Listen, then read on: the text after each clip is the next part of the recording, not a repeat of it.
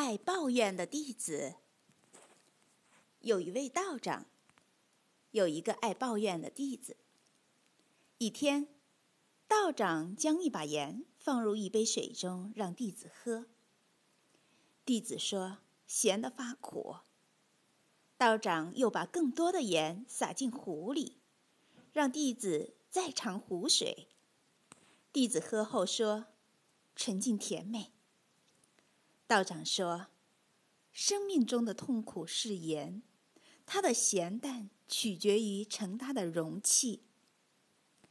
老是抱怨世界的人啊，不是世界太糟糕，是你的心胸太狭小。”